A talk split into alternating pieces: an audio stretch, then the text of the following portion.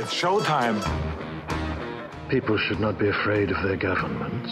Governments should be afraid of their people. You know, the right to bear arms is because that's the last form of defense against tyranny. Washington is fundamentally corrupt. There are more words in the IRS code than there are in the Bible. Made in America, heard round the world. You're listening to Blunt Force Truth. I'm Chuck Woolery, along with my co host, Dr. Mark Young, who's back off the track. And today, folks, we are going to poke the bear. Now, Chuck, just just I when you said I'm back off the track, have I been normally off track? Is that no? Just, I'm talking about you and your car.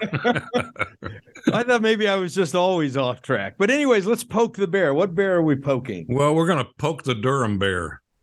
Finally, after four years and six million dollars, Jeff Durham is finished with his report, and of course, everyone who is complicit MSNBC, New York Times, Washington Post, ABC, NBC, CBS, you name them all, they're all debunking it mm-hmm. because they're complicit. And the FBI is debunking it, debunking it because they're complicit.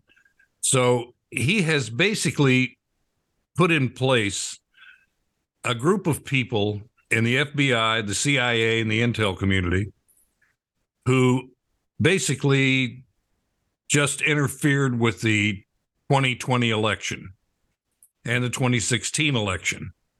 They did they interfered with both of them. And no one will be held accountable. That's the sad part about it. We all know that. It's a consensus of opinion. Uh, Hillary Clinton should be in prison, quite frankly, but she won't be, and uh, no one will say anything, and it'll just go on, and and you'll hear all you'll hear is ad infinitum on the media how you know it's just a nothing burger. It didn't come out to it. It is not a nothing burger. They interfered with the election, and and it's proven that they did it. It's everything we suspected and we felt and we knew uh, be, beginning. But I'm going to tell you something. For all you folks out there that are listening who are not conservative and who are just listening to to the program to satisfy your curiosity or whatever reason you're on here this vindicates everything that Trump said, every single thing. This division that was caused in this country throughout his presidency and while he was running for president, it vindicates everything he did. He deserves to be president again. He does not deserve not to be elected to the president one more time. He definitely needs to be president one more time.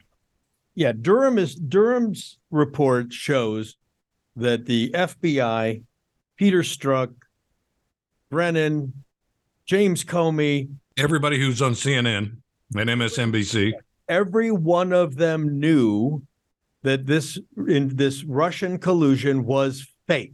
Oh, but wait a minute. It goes way back farther than that. Barack Obama knew.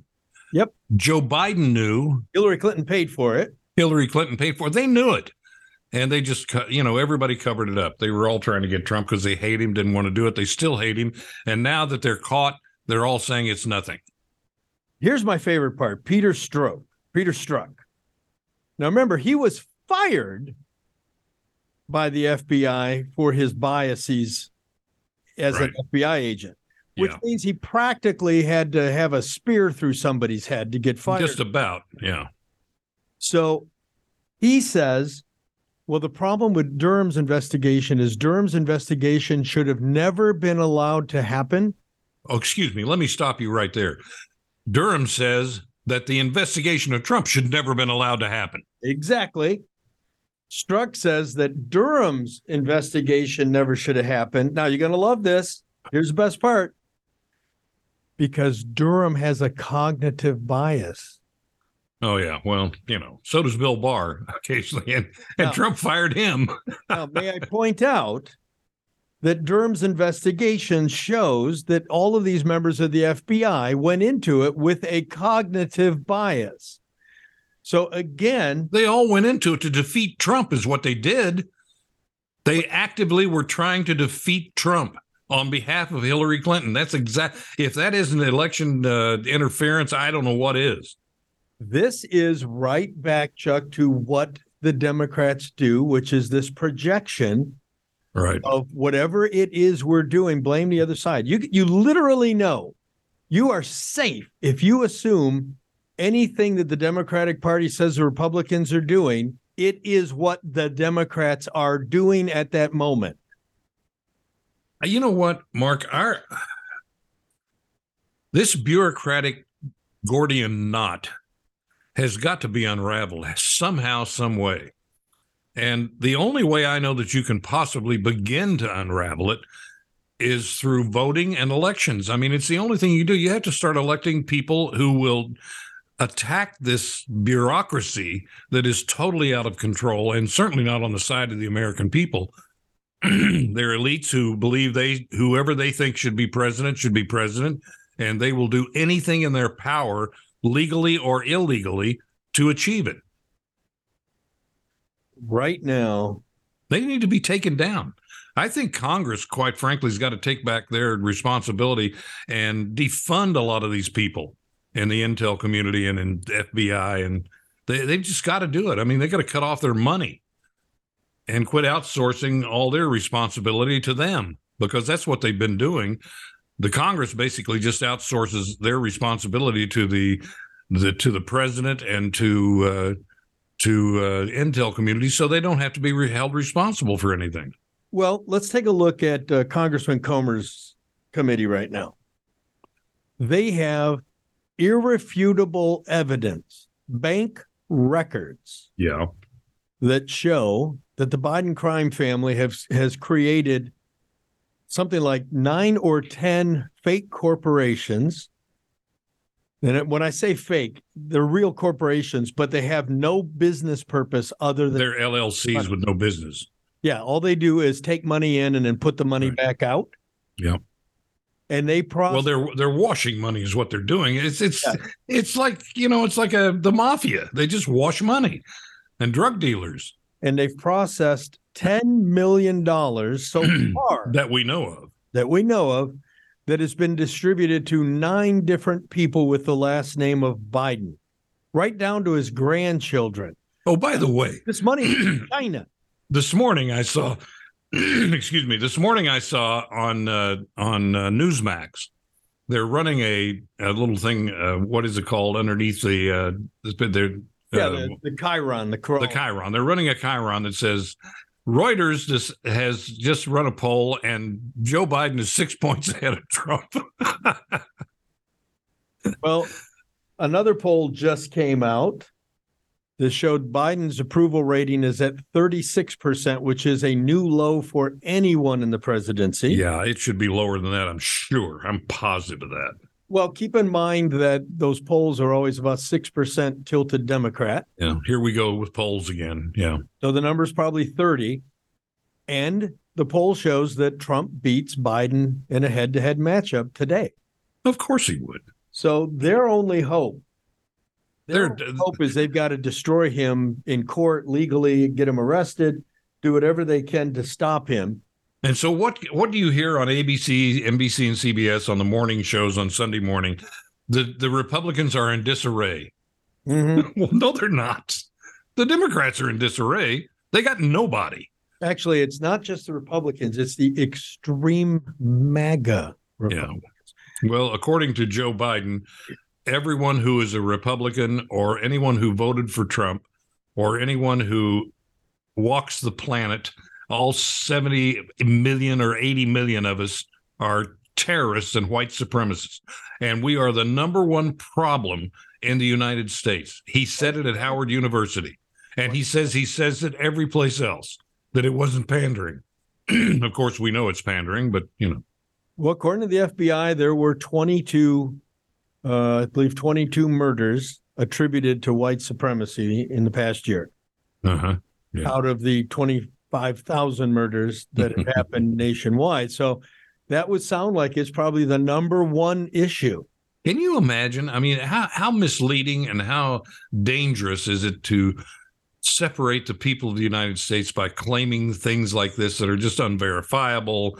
They're ridiculous, and yet they just spew it out. Now, Chuck, you know what the number one risk to black people is in America? Other black people. Other black people with a gun. Yeah.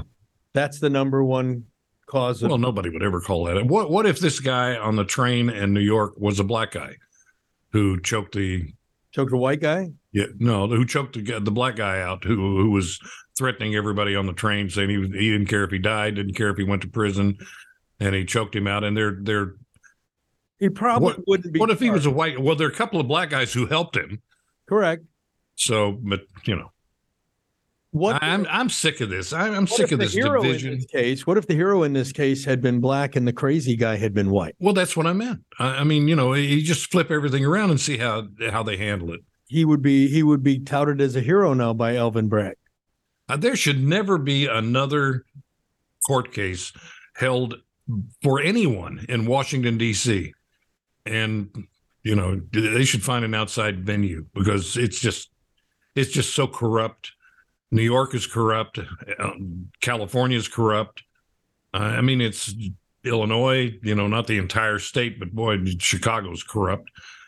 And it's just uh, just amazing to watch this develop and how it just keeps on rolling along. These people are just beyond belief. Chuck, what I don't understand is, I mean, I understand the mechanics of it. Biden is the Biden family is the most criminal organization to ever occupy the White the White House. Uh, probably true. China. He is compromised by China. Yeah, he's compromised everywhere. He is incapable of dealing, of going head to head with our number one enemy because But wait a minute. he's been paid. Put that in perspective that all of these people within the government, the bureaucracy, are covering for him. And as a result, the media is covering for him. Right. I mean, how dangerous is that? But the truth will continue to get out.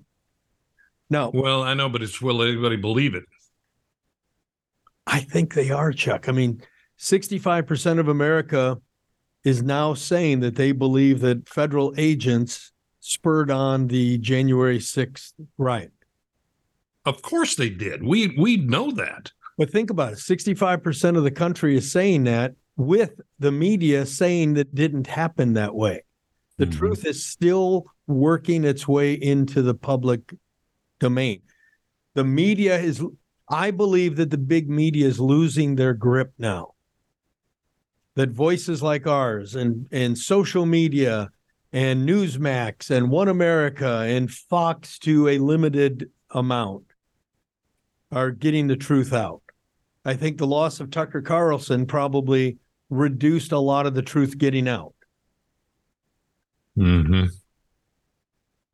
Uh, well, I mean, but you've been saying, but you've been, you know, you've been saying Fox has been tacting to the left here for, you know, oh, a years. year. Yeah, a long time.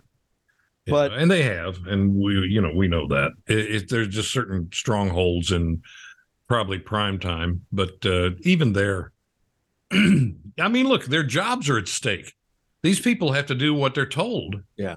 because their jobs are at stake. and that's the beauty of doing a podcast because we can say whatever we want. Yeah, we can.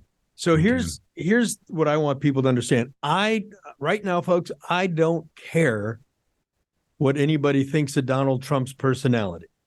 I don't I don't either. bombastic. I don't care if he calls people names. I don't care if you think that he he is a you know that he's thuggish in the way that he handles the media. I just don't care. Here's what I want you to think of. I want whoever it I want to to elect whoever it is that the left is so afraid of that they're willing to violate every law possible to bring him down. That's the person we need. So, in the midst of all of this, uh, we are here to save democracy. The Democrats claim they're the ones who are destroying democracy Of course. right in front of our eyes. Uh, it's true. They'll deny it. They'll obfuscate. They'll do everything they possibly can to persuade you that it's not true, but it is absolutely a fact and it's been proven. So you've got to, you know, folks, please, for the sake of the country, you've got to understand this and make sure you get out and vote for the right people. You just have to do it. Understand right now, when you look at the Biden administration when you look at, at him, his family, his criminal organization, uh, the Comeys, the the the Clintons, Strzok, all these people. Why, you know, the 51 intel experts who They are the they are the true deplorables. Yes, think about this 51 people signed a letter to interfere with an election. Right. Mhm. And now they're all saying, well, I didn't come up with that. I didn't know. Yeah, I didn't know what I was just- doing. I just said signed it. Sounded good to me. And I didn't say it was Russian information. I just said it could be Russian information. It sounds Yeah, like it sounded like it, looked like it. I don't know. Yeah. yeah, So correct. keep in mind, these people are fighting for their lives. yeah, they are. That's why they're afraid of Donald Trump because they know he's the one guy who's going to ride into town and he's coming for them if he Yeah. gets elected. And that's why that's the guy. I I love Ron DeSantis. I want Ron DeSantis four years from now. Me too. Right now, I want I want the bull in a china shop, and I want that china shop to be in D.C. hmm And I want Trump to go through there like a tornado. Yep. And demolish everything he comes in contact with. Absolutely. I mean, it is so incredibly corrupt. It's just awful. We need to. I This is our government. These are people we elected, and we elected them, and they appointed the people who run our bureaucracy. So, we know, need to shut down entire departments in- Right. in the U.S. government. it's it's true. The Department of Education is one of them. I mean, Department it's of Education should be wiped out. first. Just boom, get rid of it. Now, why do we need why do we need OSHA when every state has a state OSHA? We don't. Because every state has a, has a school board too, a school board and a state school board. So why do we need a federal one? Why do we need a government uh, located in Washington that is totally out of touch, and states can't protect their own borders? Why is that? Why do we need that?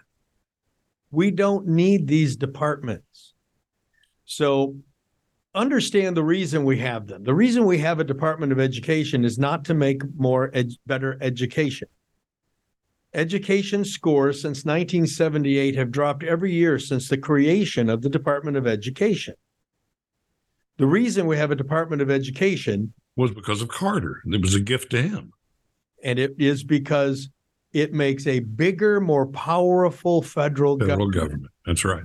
This is all about making the federal government bigger and more powerful and reducing the size of the authority that your state and your county and your city has. And understand the founding fathers in this country, their intention, read it. Their intention was the government that you would most interact with would be your city government. It would be your mayor and your council. How many people now even know who's on their council or who the mayor is? You know, put They one thing in perspective, let's take the FBI for, for instance. The FBI exists not in the Constitution, but because the the uh, uh, I'm trying to say here, I, I just went blank. I, had a Biden moment. Anyway, it's because the uh, the House and the Senate created it. Agreed. Now they won't. Now they created this this legal judicial arm of the government, and this legal judicial arm of the government is now telling them what they're going to do. There is no oversight for the FBI because the FBI won't allow it. Are you kidding me? That's like a that's like a child telling a parent, "Screw you, I'm going anyway." Well, where's the oversight of the entire DOJ? Yeah, well, that was another thing created by Congress. There's no oversight there. Yeah. Understand, and I know that a lot of our listeners know this. Constitutionally, government has three charges. Those three charges are a standing army to protect us from foreign invasion, a judicial system to settle our differences, and internal law enforcement to keep the peace. That is the total That is the total span. So far, so good, folks. If that's true, think of where we are today. None of it's working. But that is the total task that the Constitution gives the federal government. Do you realize that Chicago today has the same population because everyone's leaving as they did in the 20s? Yeah, and probably even more violence than they even had in the 20s. Well, yeah, 20s and 30s. Al right. Capone was ruling. Mm-hmm. Yeah. But this is all the federal government has the authority to do. So, how does the federal government get this authority? Well, the reason they get this authority is one, Congress has created these things. But the way they give it authority, since they have no constitutional authority, they do it by withholding money. So, Congress has the ability to tax. So, they tax the states, then they keep your money, then they tell the state, if you don't do what we tell you, we won't give you any money back. We'll just keep your money. That's how they get the power. Yeah. It's all about withholding funds. So Woodrow Wilson created the, I think, uh, created the, uh, not the Treasury, but the, the tax. Uh, what is it? What department is that? The IRS? Uh, yeah, the IRS. I believe he did. So that was created to tax you and everything else. Now we have people who are whistleblowers in the IRS coming forward to talk about Hunter Biden and how bad this whole thing is. Guess what the uh, IRS did this last week? They fired anybody who they thought might be a whistleblower. They fired them all. They actually removed, Chuck, I have the, the story right here in front of me. They removed the entire investigative team who is investigating Hunter Biden. And this was ordered by who else? The DOJ. Okay, you can absolutely you you just can't deny what that implicates. The DOJ, who does the bidding of the president, is going into the IRS, which actually shouldn't have anything to do with the DOJ, and telling them, I want you to get rid of anybody who's been looking at Hunter Biden. Take them all off the case, remove everybody, the entire investigative team in one swoop was wiped out. Now, I wonder what the average person thinks when they hear that. If it makes any difference to them, if they're kind of an uninformed voter or whatever. Uh, does that imply to them that there's corruption within our government? That that people are protected that shouldn't be protected?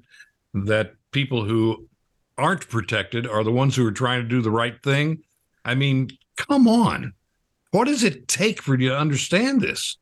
You know what I think, Chuck? I think the average American, when they hear this, recognizes it, knows it's crooked. They know in their heart it's wrong. And I think the average person is now getting to the point, but there's nothing I can do about it because that's how Washington works. But you can. It's your vote that counts. And that's what they count on you. I mean, all of a sudden things will turn around on the border, all of this stuff. I mean, they're already uh, you know, doing uh, what Trump was was doing and claiming that's not true uh, in order to keep these people out to a certain extent. Uh, sanctuary cities like New York are now saying we don't want to be a sanctuary city anymore. Uh, I, I, mean, it, it's it, they're going to try to turn it all around, and and if you allow them to do that and persuade you by their words and not their deeds, you're you know you deserve the government you get. But Chuck, and I'm going to bring our guest in here. How many people now don't believe their vote matters? After 20- oh, it does matter. I mean, it it matters. But a lot you have people, to overwhelm them. I know You have to overwhelm their their their incompetence and their untrustworthy. You just have to overwhelm them. But there's a lot of people just in a depressed state who feel I did vote for the guy who won, and somebody else got it anyways. They stole it. My vote didn't matter. There's a lot of people who believe that. Well, COVID was a different situation, and we'll see how they try to cheat this time. I mean, Kari Lake is in, in Arizona. She's back in court uh, again. And it looks like, you know, if she's right, she'll probably prevail. Well, Chuck, we're going to talk a little. We're going to talk a little bit about health here in America. and our guest today is Dr. Nicole Avena. And, and Nicole and I met a few months back. How are you? Good to see you today. Good to see you. Thanks for having me. Hi, Nicole. Hi. And uh, meet Chuck Woolery. How are you? It's nice to see you. Nice to see you too, Chuck. So, Nicole, uh, I want to talk about. We've been hammering away on the health of the nation. Now we're going to talk about the health of the people in the nation. Nicole, it is it is our position right now, and you know we are a we are a political show of sorts. It is our position right now that um, the health of America is in horrible condition, and a lot of that is you know a lot of that is just bad eating and bad diet, and and I want to start off by asking you why can't we seem to get this message out to people that they can be infinitely healthier with just some some corrections to their to their diet. Yeah, I mean, you're so right. So much of the problems that we have in our country and in the world for that matter come down to simple lifestyle choices that we make every single day in terms of what we eat, whether or not we get up and exercise, how we manage our stress. And I think the eating piece of it is kind of my forte, and that's where I sort of play a role here. You know, so much of our food is highly processed food. We've become reliant on junk food, food with lots of added sugar. And research shows that that's causing changes in the brain that's making us unhappy that's making us you know have symptoms associated with mental illness it's exacerbating a lot of the problems that we have health wise and so go ahead chuck let's talk about one thing that uh, people use every day. Uh, it's been at the center of our health and population for a few hundred years. Slavery basically was, you know, pretty much founded on it, this commodity, and it's sugar. Yep. So, but but I want to take it another direction. All we're hearing now is stevia and Splenda and equal or whatever it is, they're all bad for you. And of course, everybody thinks if you replace sugar with those things, then you'll probably lose weight uh, because you won't be consuming as, as much sugar. Is that true? And are these things a detriment? These uh, su- sugar substitutes? Yeah, I'm really glad you brought that up, Chuck, because it's not true. And I think this is sort of. Oh, it's not true? Well, explain that.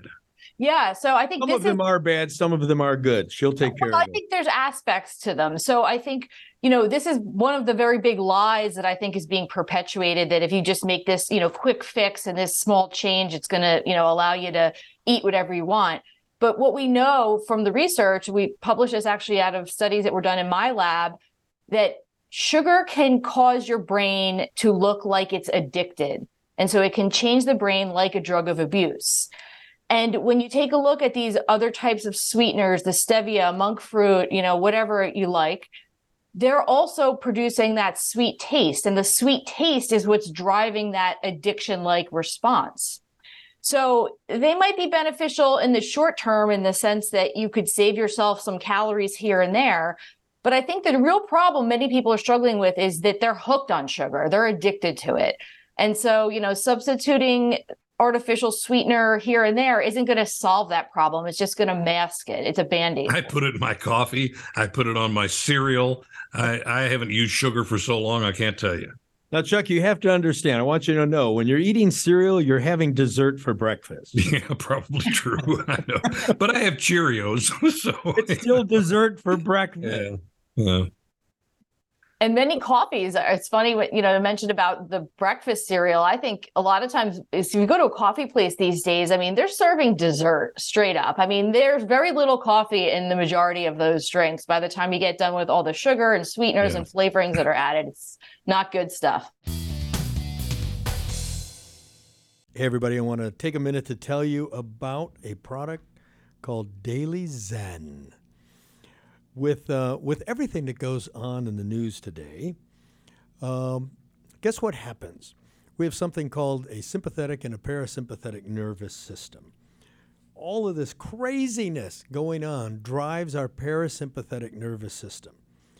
And that means to put it plain, we're in this fight or flight mode all the time. Well, we need to get out of that. And things like meditation help, and the right nutrition helps. And sometimes what helps is just turning the news off. Well, I want to tell you about a product. It's from Vatellia Life, V A T E L L I A life.com.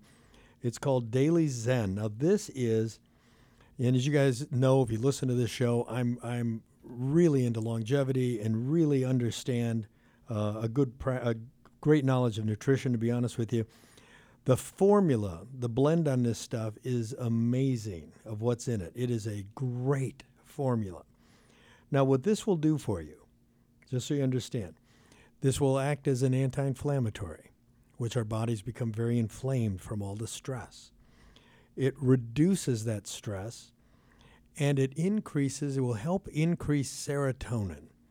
And why do you want to do that? Because serotonin will make you feel better. So this is called Daily Zen, and I hope you'll try it out, and I hope you'll let us know how it goes for you. It's Vitalia Life. Go to bluntforcetruth.com, look in the show notes. You'll find a link there to it. Use the uh, discount code BFT, like Blunt Force Truth, get 10% off, or sign up for the, um, the subscription, and I think you get your first month for free. Go get it. You're going to love this stuff. And if there's ever a time in history that we need to, something to zen us out, it is right freaking now. So good luck with it. Thanks. If sugar was invented today, doctor, would sugar would sugar today be a controlled substance, be a drug if it was invented now? Mean, based off of the research studies and the criteria that are used to diagnose someone as having an addiction or what we use to characterize addictive disorders like gambling, drug addiction, alcohol addiction, absolutely. Sugar meets all the criteria for being an addictive substance. But we love it. We love it. We love our chocolate. We love our we love our sweet drinks. We love, you know, sweet tea in Texas. It's a huge thing. Uh, coffee, all of these things. We love it as an additive. Yeah, absolutely. And we're programmed to like it from birth. I mean, think about our ancestors, right? So, hunters and gatherers were wandering around in the forest, and when they stumbled upon a berry bush, the sweet berries are the ones that are safe to eat, right? So, we have this coding in our brain of sweet meaning safe. Even breast milk, that's sweet. That's the first thing that most babies eat. Baby formula tastes sweet. And so there's a like relationship between something tasting sweet and something being good for us and safe. And the problem is, is that, you know, all the cookies and cakes and sweet treats that are out there, yeah, maybe they'd be okay in moderation, but no one's eating them in moderation. Moderation is out the window. People cannot moderate their intake. I shouldn't say all people, most people cannot moderate their intakes of these foods. And that's why we're seeing so many people struggling, not only with obesity, but also these other health conditions that arise from overeating. Well, when we look at when we look at sugar, when you say about a drug, not only does it have the drug-like effects on your brain, it has drug-like effects on causing problems, obviously, with insulin. Mm-hmm. And it has the effects of creating what are called uh, AGEs or advanced glycation end products which accelerate the aging of our body. Now, I'm, going to ask you a question. Why cigarettes have a health warning on the side of them? Alcohol has a health warning on the side of it. Why don't Twinkies have a health warning on the side of it? yeah, you know, I think it's coming. I think that if you take a look at the history of what it took to get from us knowing that tobacco is dangerous to actually getting that label put on the cigarettes, it wasn't a couple years. It was quite a few number of years before those initial studies came out till we started to see some changes happening from a public health standpoint. And i think we're getting there with sugar. The latest change has been that now the food companies need to disclose how much added sugar is in a product. So that's a change because that used to not be the case. You used to have to disclose how much vitamin A was in a product or, you know, how many, you know, grams of protein it contained, but you didn't have to say anything about how much sugar was in it. So the nutrition facts label just didn't have anything there. Now we do have to disclose that. So that information is available. So I think we're getting closer and closer. We're inching toward more people calling for this, calling for some transparency, some warnings. but we're not there yet. But I, I'm hopeful we'll get there at some point. Well, let me ask you a question as history, and, and you may or may not know the answer to this, but I'm curious. What did people use, or was there something available prior to finding out sugarcane produced sugar? Were there were there other things that because it took the world by storm? Uh, like I said, it's probably one of the primary reasons for slavery. Uh, you know, trying to produce this product. So, Yeah. was there something prior to that? Because boy, I mean, it just caught the world caught on fire when they found sugar and and started think- shipping it everywhere. And Yeah, no, it's true. And I think, you know, there may have been things, other plants and botanicals that people could have used to sweeten things or that had some eff- essence of sweetness to them, but nothing like sugar cane and sugar beets. I mean, that, like you said, really just changed everything about the world and made a huge impact on so many different aspects of our lifestyle. And I think well, that was there such a thing as candy prior to sugar cane I mean, we're talking about maybe a couple of hundred years. yeah, Was there anything prior to that that uh, that I think our? honey. I think you find honey was Honey. probably a big Well, now honey's sweetener. considered a perfect food, isn't it? That's perfect sugar. yeah. Well, but it is considered a perfect. I mean, it's you can't spoil honey. It can sit on the shelf for a hundred years and it's fine. Yeah, I mean, I think that if anything, honey would have been the closest thing that we came to as, you know, having sugar. But again, think about it. Honey was, you know, hard to come by. We didn't have tons of it lying around. It was something that, you know, was difficult to get your hands on. Whereas nowadays, look what's happening with sugar. It's everywhere. You can't even avoid it if you want to. I think that's part of the problem is Well, probably people. Most people don't want to avoid it. They welcome it. You got to. Well, they welcome it, but when it causes the health problems and people are struggling, you know, with obesity and fitting in the airplane seat because they're eating too much of it, then I think it becomes But you know, but, but let me, Nicole. Let, let me say this. I mean, heroin's the same thing. I, I mean, you have to have it once you start it. It's it's addictive. So we are talking about an addiction. The entire world is addicted to sugar, and it seems innocuous because it's not. We don't consider it a drug. So how do you fight something like that? I mean, how do you beat that? Yeah, no, it's a great question. And I think, you know, for many people, they kind of take that argument and say, okay, well, so what if we're all addicted to it? What's the big deal? But the problem is when we start Isn't to that what look, the Sackler family said? Also, I believe. yeah, about OxyContin. yeah. So what if everybody's addicted to it? But I think when we, you know, when you start to look at the trajectory of how much sugar is in our food supply and how that's gone up over the years, the correlation with the obesity rates and the correlation with the diagnosis of diabetes and all these other preventable health conditions, which costs Americans so much money every year to treat and to manage, could be, you know, gone if we were able to have some sort of better handle on our sugar consumption. And I think that's where the problem lies. We're worried about treating all these illnesses when people get them, but there's not enough attention being paid to preventing them from the beginning. And that can start with just making some changes in the way people eat and the way we think about our diet. So The I'm I'm a. by Uh, way, eats 54 pounds of sugar a year. hmm. Think So about I'm a uh, baker. I, I'm a. I've been baking bread for probably 40 years at home.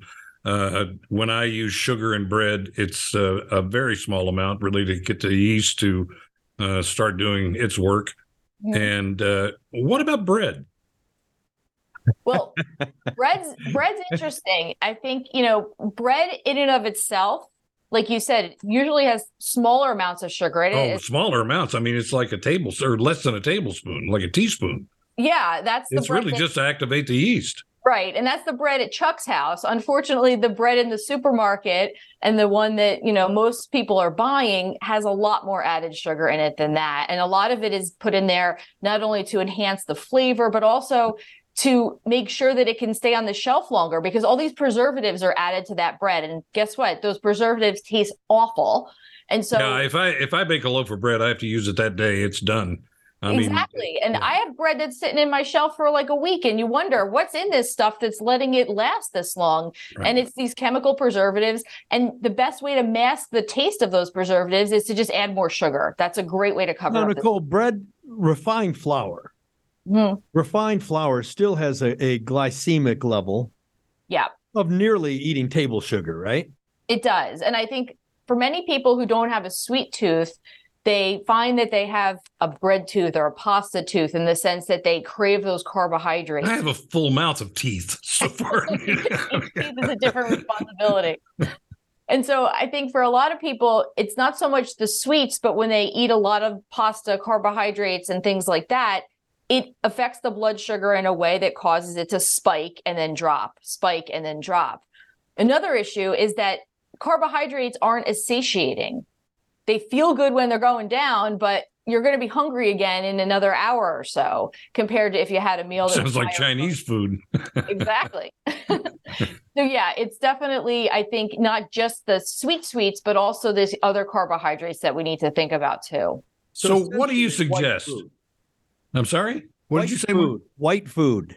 Oh, white food. Yeah. Well, white terrorist food. Oh, yes. White terrorist food. MAGA food.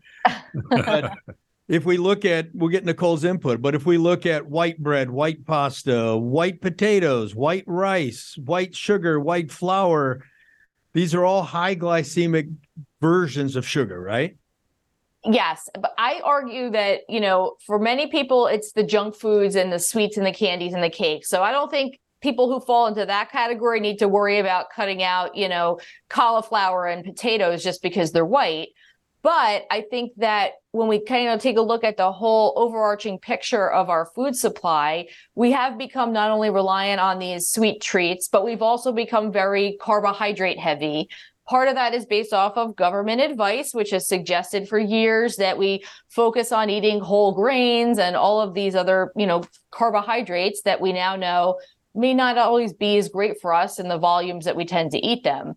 So I think you're right, Mark. You know, thinking about the colors of foods and maybe trying to limit or cut back on those starchy pastas and those other types of carbs could be a way to go. Give me an example of what you eat for dinner. What my your yeah? What does your dinner look like?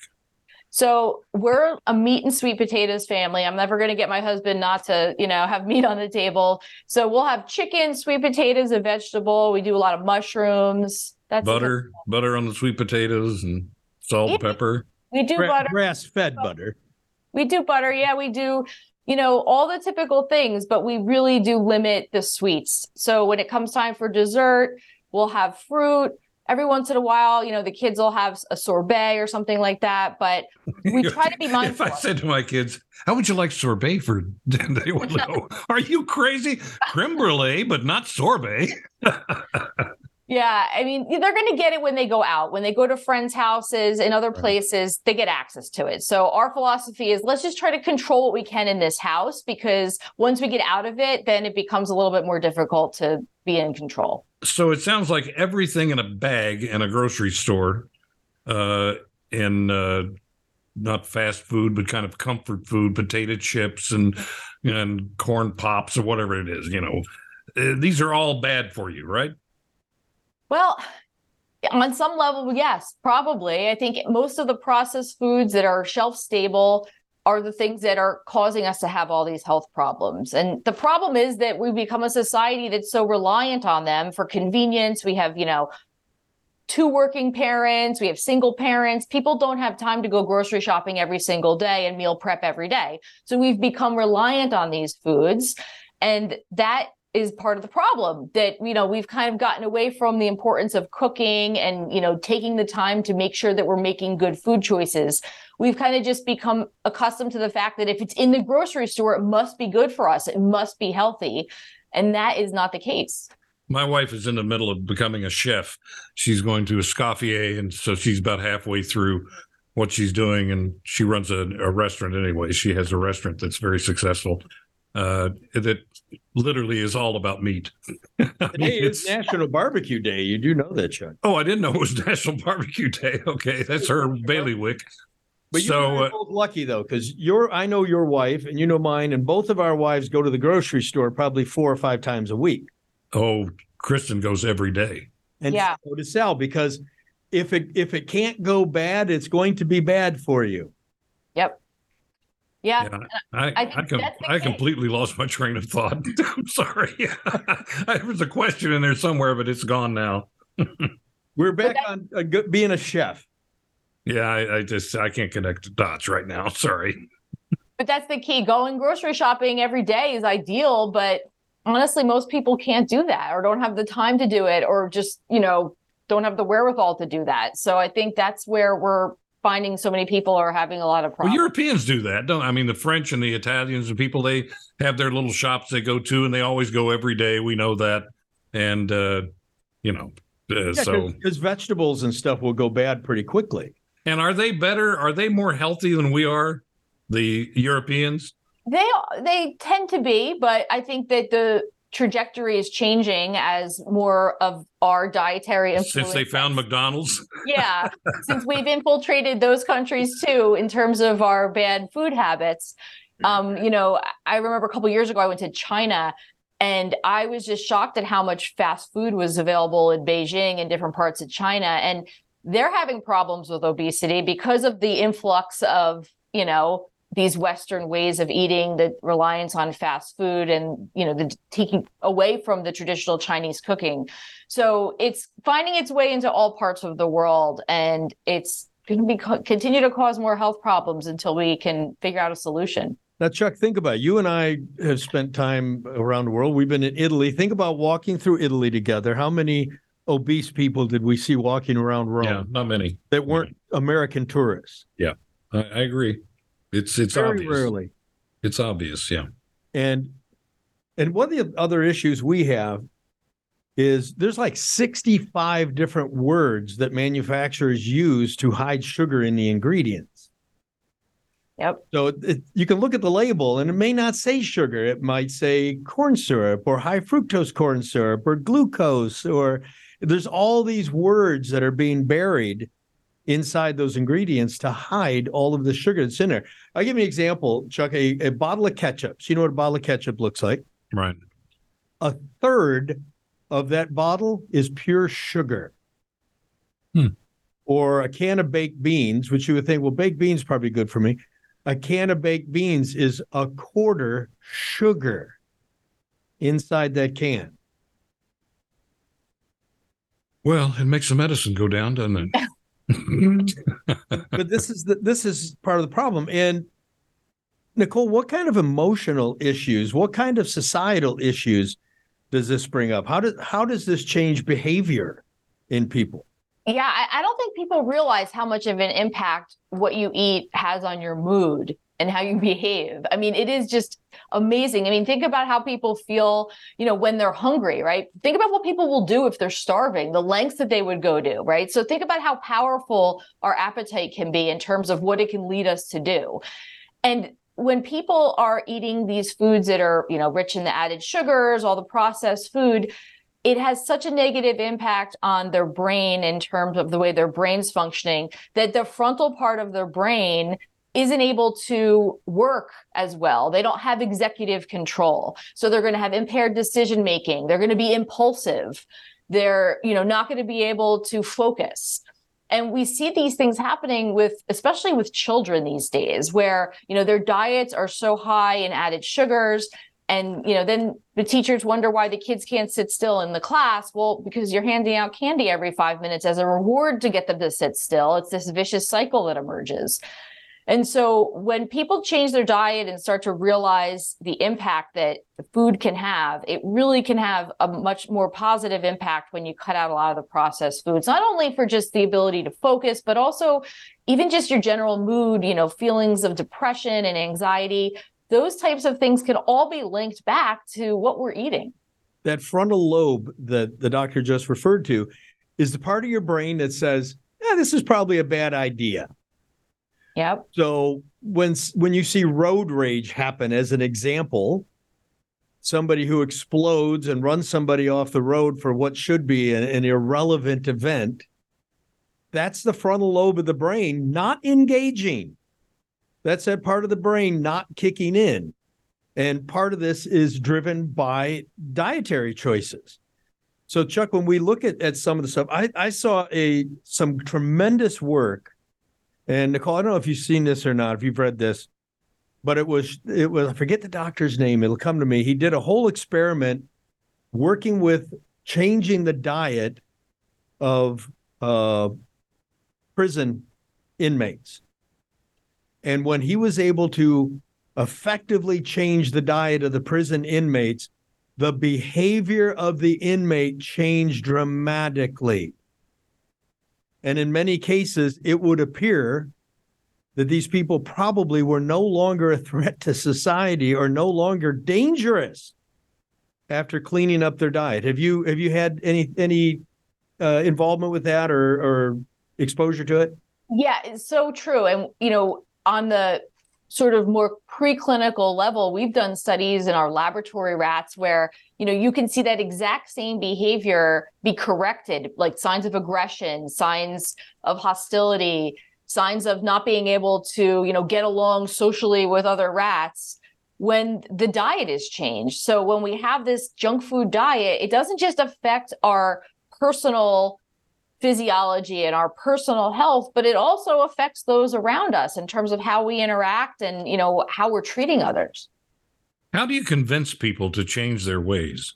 I mean it must be very frustrating because people don't want to no, people are very stubborn and they will look for confirmation bias. And psychology, that basically means they're going to look for the piece of information that. So, this is like the politics of eating. Yes, exactly. so, they're going to cherry pick the pieces of information that are going to support their inner belief so that they can reinforce that inner belief. And so that's why when, you know, we talk about research studies that have been conducted and all this data that points toward food being unhealthy, a lot of times people will just put up blinders and say, "Oh, well, that was just one study," or "Oh, that study, you know." Well, you're confused because I, I remember eggs were the worst thing you could possibly eat. They'll yeah. kill you. They'll, you know, just you know, don't even throw an egg at somebody because if it gets on them, it'll it'll cause them to die. So, and now eggs are great for you. Eh, so it's you get these mixed messages from these from you know the World Organization and from the CDC and people like that yeah. Not real. It's it's it makes it so confusing. And i don't blame the media per se. I blame these medical and health organizations that that's exactly right. come up with these guidelines and then every five or ten years they, they change, them, them. yeah. Uh, but they don't just change them. They flip it flip it on the head on their right. head. Well, the biggest case was, you know, the whole argument that fat was bad for you. Like, don't eat in the 90s, we were told avoid anything with fat in it. It'll give you a heart attack. It's the worst thing in the world. Make sure you eat all the carbohydrates that you can because the fat's the thing that's going to kill you and give you a heart attack. And lo and behold, and heart attacks went up. Heart attacks went up because we were eating all the carbohydrates and the pasta and getting obese. And that's what's causing heart attacks, not necessarily eating fat. So, well, how do they get this so wrong? That, that's really the question. We have professionals in these positions, people who we're supposed to trust, and how do they get it so wrong? Well, I really think it boils down. Oh, you froze. Hang on um, just a minute. You, the you, fact that again, the yeah, start start from the start that over again. You froze on us. Oh, sorry. Yeah, so I think it's basically the point is that people are scientists and doctors, these advisors are cherry picking the information. Why? Right? the consumers because they're pushing their narrative. And so if they're in the for the study, Chuck. And yeah, the funding is, plays a big role. I mean, you know, I hate to say it, but people have this view of scientists and doctors as these holier than thou people who really care about the world. And yeah, of course, there are people out there like that. But I think at the end of the day, a lot of people are wedded to one side of an argument or another, and it's often financially motivated. Who are their funders? That's my my question I always ask.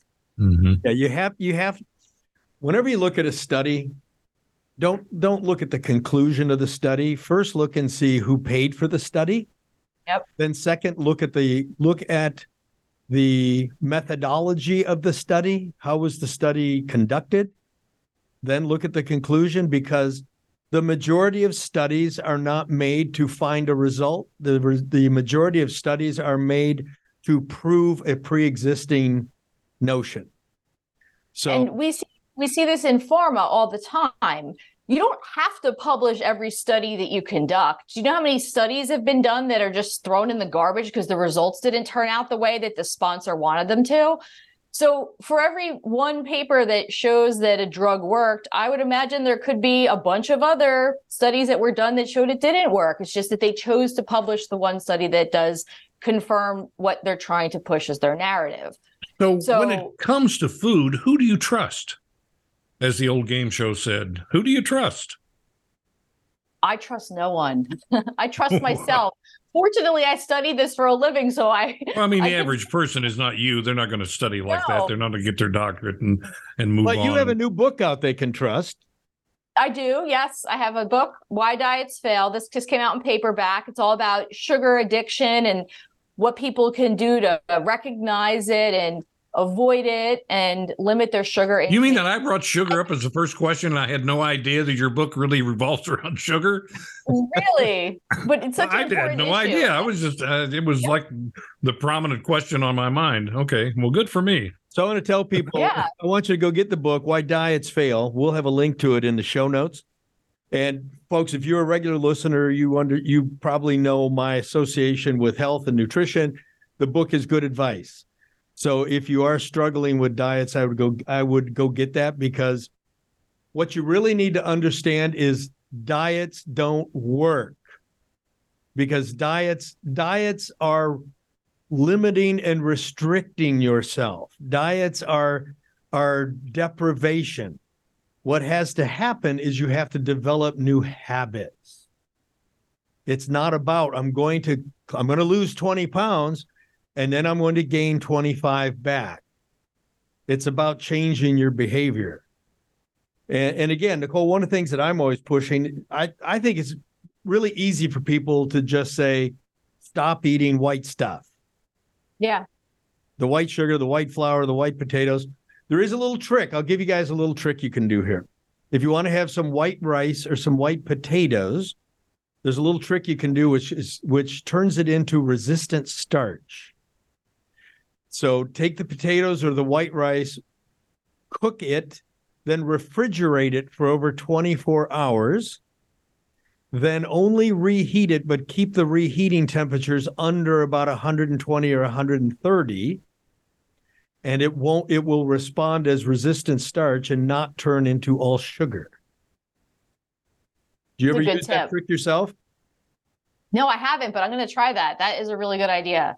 Yeah what it does is it creates resistant starch so the resistant starch actually feeds good bacteria in the gut and your body doesn't absorb the simple carb your body doesn't absorb the simple sugar in it I have to live with this 24 hours a day.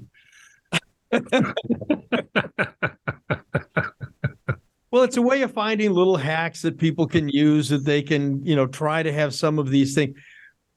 Any of us who live in this world understand it's very difficult for people to just say, I'm, you know, I'm going to live on, you know, olive oil and, you know, and broccoli for the rest of my life. That's that's not easy to do. Well, Chuck does it. He lives on olive oil and broccoli.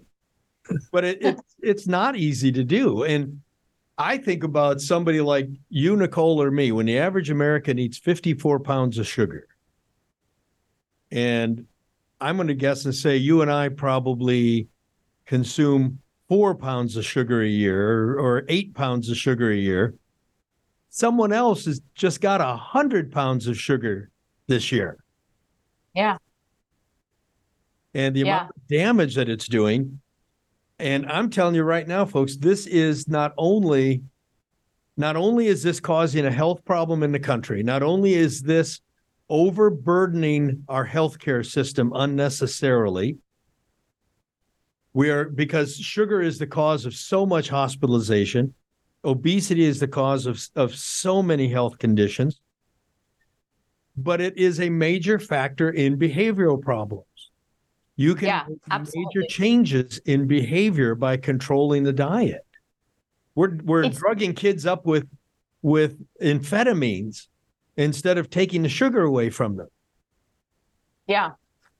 It's such a big feature in our mental health crisis that's being ignored. Diet and nutrition. I mean, if you think about it, if you go to the doctor because you're feeling low, they're going to maybe give you an antidepressant. Are they ever going to say to you, well, what did you eat for breakfast? Do you think maybe what you're eating could have something to do with how you feel? So most doctors aren't putting that together. They're not thinking about these lifestyle day-to-day things that people are doing that are actually harming themselves. They're just, you know, prescribing the pills and sending people on their way, which is not the way we should be doing things. So, what's a good breakfast? What's a good breakfast that people could have every day and go, I'm starting my day off absolutely right. This is good for me. Well, Chuck, you said it earlier, the demonized egg that has now made a resurgence. So we're we should eat our eggs because they're good and good source of protein. They're also a good source of healthy fats. Um, so I always think eggs. I mean, I have eggs for breakfast almost every morning, and then I have some fruit. And What do then you, so, do you just have eggs by themselves, or do you have bacon and toast with your eggs, or just I eggs? skip I skip the toast. Sometimes I'll put a little bit of pancetta in the pan when I'm cooking up the eggs. What's just to give a little pancetta? bit of What's meat. that? It's a diced Italian uh, ham. Oh, oh, okay. All right. Ask your wife. If your wife I use will bacon. know. She's I, I a put chef, she'll bacos in mine. That's not They're even- probably horrible It's for like you. bacon. What? It's like a high-end bacon. basically. Yeah, right. Yeah, Baco is not actually food. I know. I, I know. It- it is a food-like. but they're just so convenient and chewy. I like them. Now, by the way, for myself, I don't eat breakfast because I intermittent fast uh, most days through the week. So, So when I, do you start? When do you break your fast? What time do you eat? I will uh, typically do a protein drink, probably sometime around three or four o'clock, and then head to the gym about five thirty or six, and then eat dinner after that. So you don't eat all day long? Most weekdays, no. Hmm. So you're you're almost doing that OMAD, the one meal a day on some level, right? pretty close to it. Yeah. And and the intermittent fasting creates a whole nother condition for you. And one of the things that we know in the world of longevity is that one of the one of the the few things that you can do which always has the same outcome is calorie restriction does extend life and reduce aging. That does not mean starve yourself to death and look like one of those emaciated monkeys that they do the trials on who lives 10 years longer but is very angry. The real benefit Don't become an angry monkey. exactly. real benefit of of calorie restriction isn't that you're starving. It is what your body does when you are not eating for a prolonged period of time. Your body goes into something which is called autophagy and mitophagy. And it basically, your body goes in and cleans all the junk out, uses the junk as fuel first, which happens to be things like cells that can become cancerous and it uses it as fuel. So it's a way of your body getting cleaned out. It's also a way of keeping your blood sugar balanced. So Mark is the only friend I have when I have a conversation with him. I have to take notes. Nicole is completely with me right Of now. course she is. I am. I am. And, you know, I think the reason why so many Americans struggle with a lot of the health issues that they have is because they're constantly eating. So their body never has any time to do those things that you're talking about that happens during intermittent fasting. Now this is There's no time for the body to do anything. So Nicole, are you familiar with bulletproof coffee? Yeah. Yeah. So this is what I have in the morning. So I'll describe this for folks. It is it is coffee made from a mold protected source because coffee has a lot of mold in it, which can create all kinds of uh, mycotoxins that cause other problems. It then has a quarter stick of grass fed butter added to it. There is then uh, 20 grams of collagen protein with pre and probiotics added to it and then a quarter teaspoon of something called fisetin. And I use the fisetin because fisetin acts as a senolytic. And that's what I drink up until a protein drink in the afternoon. That's it. I can just see 130 people running synthetic. When it's synthetic, okay. I look at- Google synthetic for me, sweetie. Senolytic. Oh, synoletic. Okay. But and what happens here is is oh by the way, and there's three teaspoons of uh, medium chain triglyceride oil in here. I was just going to ask you if there were MCTs in there. Yes. So the MCTs are. So the MCTs activate the brain. They throw your body immediately into a, a ketosis. The butter satiates you so you're not hungry. The caffeine interacts with the MCT oil. Your brain is is functioning. You're not hungry all day. The butter helps, you know, satiate the the the hunger all day and your body is getting the benefits of intermittent fasting. You know, it's really funny. I make fun of Mark when he does things like this because it's so scientific and deep and requires a great bit of, study and everything. But he is really kind of living proof of what he does. He's he's highly energetic. He uh, you know, he's uh, he's a good example. And I'm 103. yeah, right in the shade. Nicole, thank you so much for coming on the show. We really appreciate it. Folks, I hope you learned something today uh, because I certainly did. And it's up to you to take it to heart. It's you to, you know, implement all these things in your life as you learn them. And your book is to say it again. Show, hold up your book again. Yep, it's why diets fail Why because you're addicted. Go ahead. Yep, why diets fail because you're addicted to sugar, and you can get this on Amazon or pretty much wherever books are sold. Yep, we'll have a link right. in the show notes. Get the book, folks. Break your addiction to sugar. I'm serious. This is no different than being addicted to cocaine or to alcohol or to crack. It is it is an addiction. It lights up the same part of your brain lights up when you eat sugar as if you were doing a line of coke. That's I, I, I know. Listen, I pass the Snickers bar and my brain lights up. I, I get it. I mean, you know. You're not snorting Snicker bars. I No, no, no, I'm not. I'm not that desperate. Uh, listen, I hope you enjoyed today's show, folks. Uh, thank you, Nicole, for joining us. We really appreciate it. We'll have all the information on your book with our uh, our website. And uh, if you enjoyed the show, leave us a good review on iTunes, Stitcher, and Podcast One. And we'll see you next time on Blunt Force Truth.